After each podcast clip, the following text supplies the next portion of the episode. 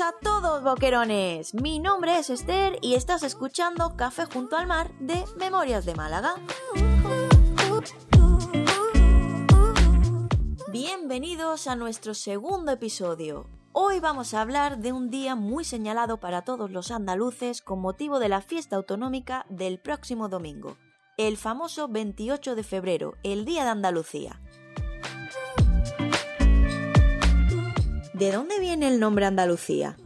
¿Por celebramos nuestro día precisamente en esta fecha? ¿Cuáles son nuestros símbolos? ¿Qué solemos hacer en este día? Si quieres saber la respuesta a todas estas cuestiones, no te vayas. ¡Empezamos!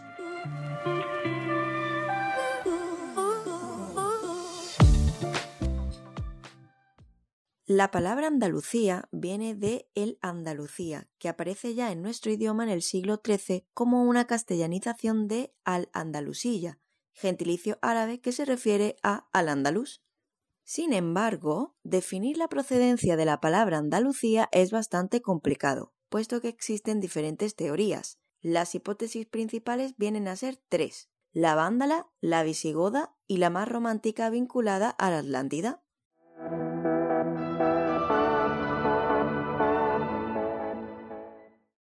La teoría vándala afirma que el nombre procedería de Vandalia o Vandalusia, a consecuencia de la llegada del pueblo vándalo oriundo de Escandinavia.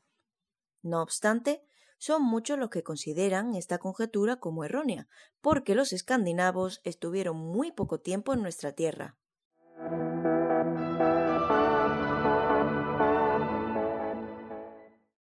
La segunda teoría es la visigoda, este pueblo es otro de los que ocuparon Hispania, a la que ellos mismos llamaron, literalmente, Landlose o Landalauts, cuyo significado vendría a ser tierra de sorteo.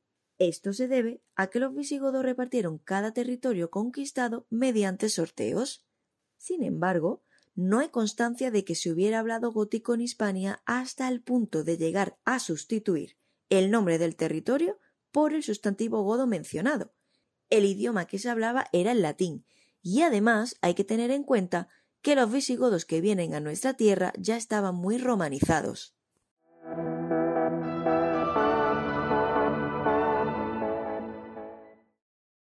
Y la tercera y última teoría era la de la Atlántida. Esta hipótesis explicaría que la formación de Al-Ándalus vendría antes de la propia ocupación árabe y derivaría de la palabra Atlántida, la raíz de esta, atl, estaría vinculada al pueblo tarteso y al agua, que los árabes actualizarían dando lugar a al-Ándalus. Es más, son muchos los teóricos que afirman que los musulmanes tendían a tomar nombres antiguos ya puestos a los diferentes territorios, solamente que actualizados.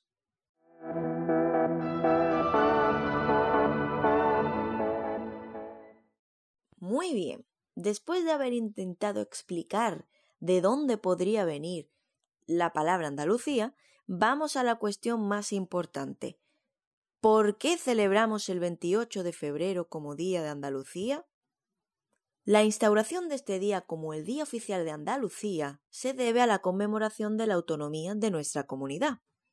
Realmente los orígenes de nuestra autonomía se remontan a la segunda mitad del siglo XIX, concretamente con la revolución que expulsó a la reina Isabel II de España y que trajo consigo el primer intento de descentralización del Estado español con sede en Madrid, lo que desembocaría en la Primera República.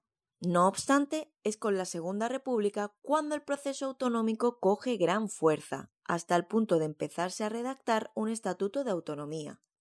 Todo va sobre ruedas. Incluso en 1936 se estrena el himno de Andalucía, escrito tres años antes por Blas Infante, y además es la primera vez que nuestra bandera ondea junto con la de España. Sin embargo, no todo sería tan sencillo, y una semana más tarde de dichas proezas estalla la Guerra Civil Española. Este suceso dio lugar a la ruptura de todo lo logrado hasta ahora en el camino de la autonomía andaluza, lo que culminó con la triste noticia del fusilamiento de Blas Infante. Tras la muerte de Franco y con ello de la dictadura, España se encamina hacia la transición democrática, lo que nos benefició notablemente, pues finalmente, el 28 de febrero de 1980, los andaluces fuimos a las urnas para votar que Andalucía se convirtiese en lo que tanto nos había costado, en una autonomía. Desde aquel día, cada 28 de febrero, celebramos el mítico sí que dimos a ser la comunidad autónoma que hoy somos.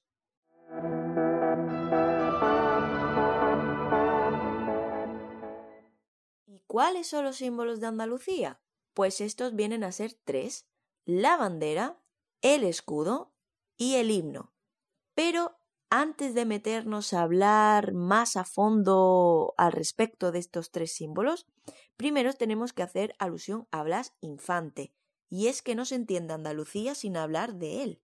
Esta figura andaluza, natural de Casares, un pueblecito blanco de Málaga muy bonito, está considerado como el padre de la patria andaluza, precisamente por ser uno de los máximos defensores de Andalucía como región española diferenciada. De hecho, su visión personal acerca de la historia, la identidad y problemas de antaño de nuestra tierra queda recogida en su libro El ideal andaluz, asentando así las bases del andalucismo. Muy bien, pues habiendo introducido un poco Blas Infante, vamos a hablar de sus creaciones, es decir, de la bandera, del escudo y del himno.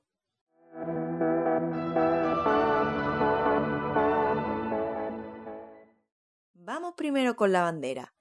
Veréis, para quienes no lo sepáis, nuestra bandera está formada por tres franjas horizontales del mismo grosor y dos colores, verde, blanco y verde.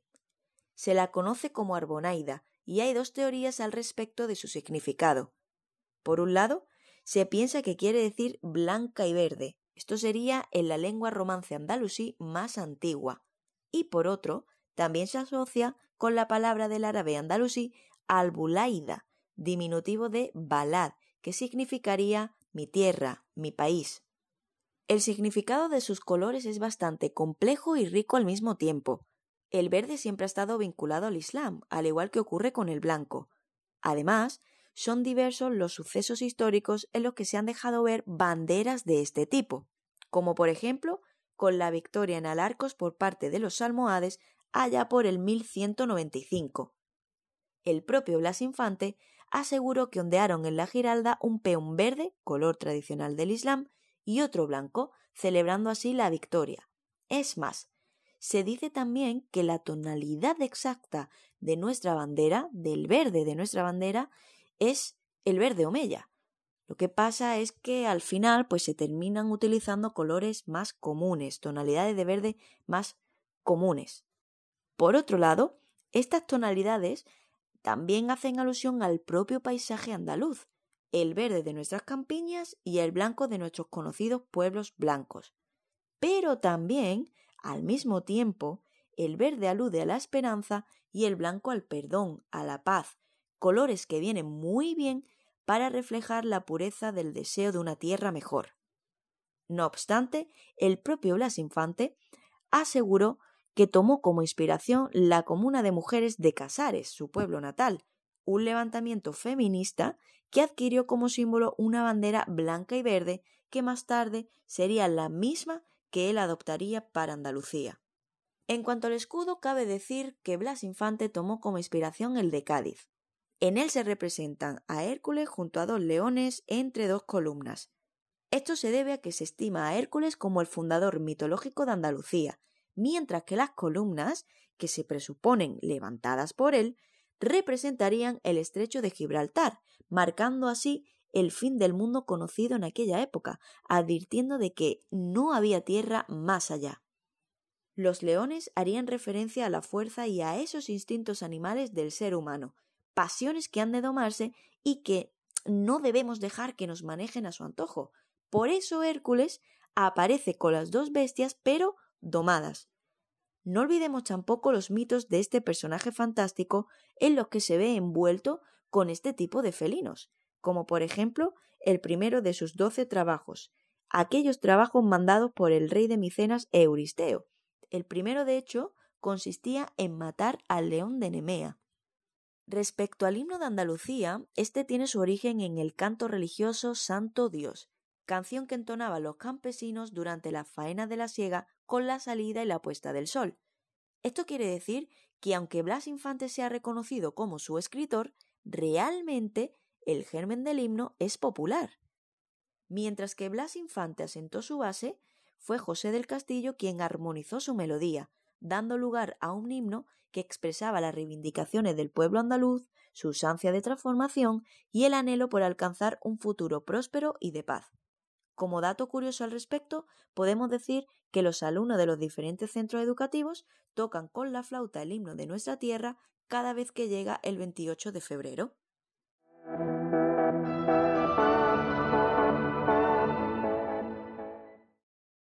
¿Y hay alguna tradición gastronómica en particular que esté vinculada a este día? La respuesta es sí. Este es uno de los días más esperados sobre todo por los estudiantes, ya que en los institutos y colegios se celebra este acontecimiento con diversas actividades que va buscando poner en alza el valor de Andalucía y del 28 de febrero. Entre ellas nos encontramos con el tradicional desayuno andaluz, que consiste en comer pan con aceite y sal. Y es que este era el desayuno típico que tomaban esos jornaleros del campo. Hay que tener en cuenta que la situación económica de antaño era muy complicada, sobre todo para esta gente que vivía en el campo. De ahí que los ingredientes que componen este plato sean tan básicos.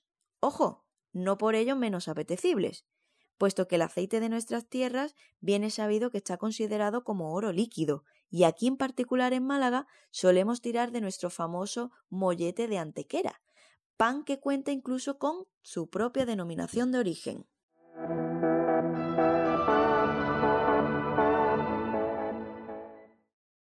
Por último, y como dato curioso, deciros que cada año cuando llega el carnaval, la Junta de Andalucía, en colaboración con la Asociación de Autores del Carnaval, otorga un premio llamado Coplas para Andalucía, con la intención de poner en valor nuestra tierra y fomentar el turismo.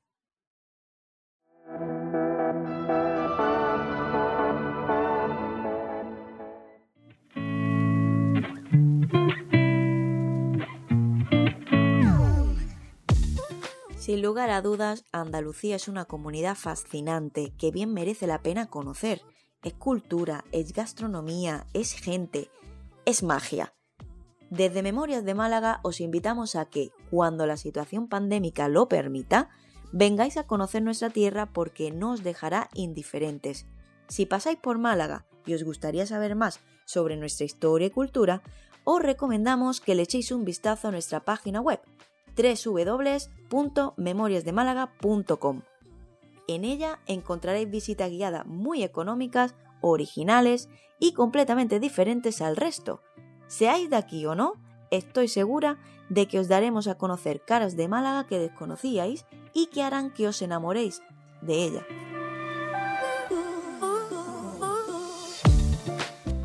Aprovechamos también para dejaros nuestra cuenta de Instagram, Memorias de Málaga, mismo nombre.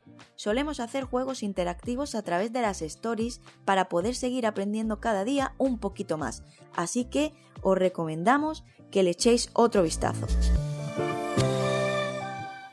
Pues esto ha sido todo por hoy, boquerones. Esperamos que como siempre hayáis disfrutado y que hayáis echado un ratito apañado con nosotros.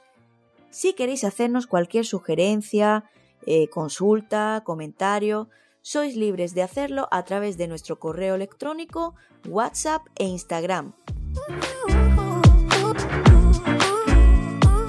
Esta vez nos vamos a despedir de una manera mucho más especial para celebrar este Día de Andalucía y os vamos a dejar con una de esas coplas para Andalucía que os habíamos mencionado anteriormente, concretamente con la de la comparsa La Botica del maestro Tino Tobar de 1997.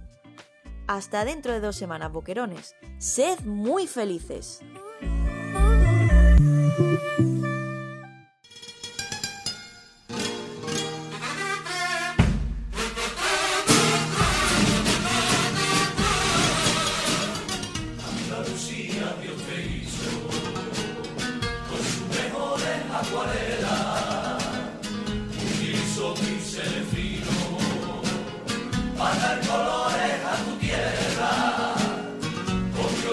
barrio, el barrio.